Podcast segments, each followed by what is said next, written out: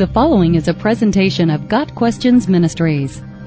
What does it mean that Jesus is the Alpha and the Omega?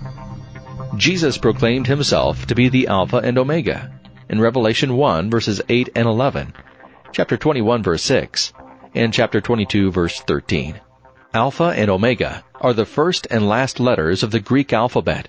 Among the Jewish rabbis, it was common to use the first and last letters of the Hebrew alphabet to denote the whole of anything, from beginning to end. Jesus, as the beginning and end of all things, is a reference to no one but the true God. The statement of eternality could apply only to God.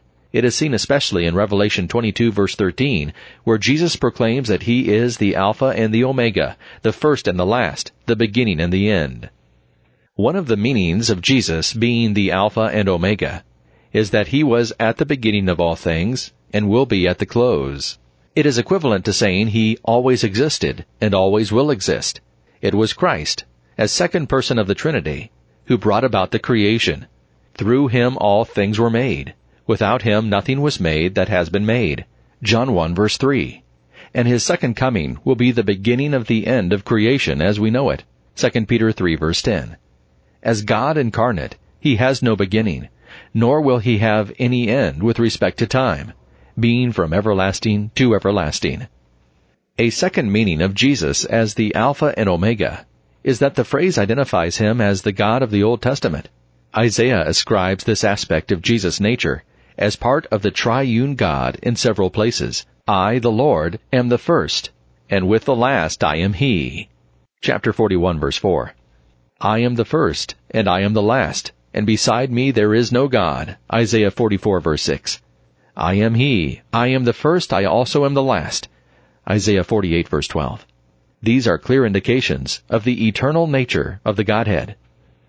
Christ, as the Alpha and Omega, is the first and last in so many ways. He is the author and finisher of our faith, Hebrews 12 verse 2, signifying that he begins it and carries it through to completion. He is the totality, the sum and substance of the scriptures, both of the law and of the gospel. John 1 verse 1 and verse 14. He is the fulfilling end of the law. Matthew 5 verse 17.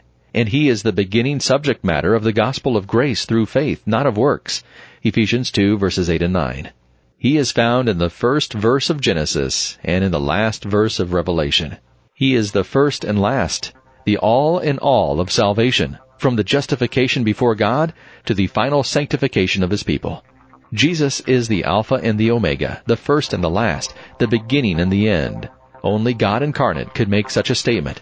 Only Jesus Christ is God incarnate. Got Questions Ministry seeks to glorify the Lord Jesus Christ by providing biblical answers to today's questions.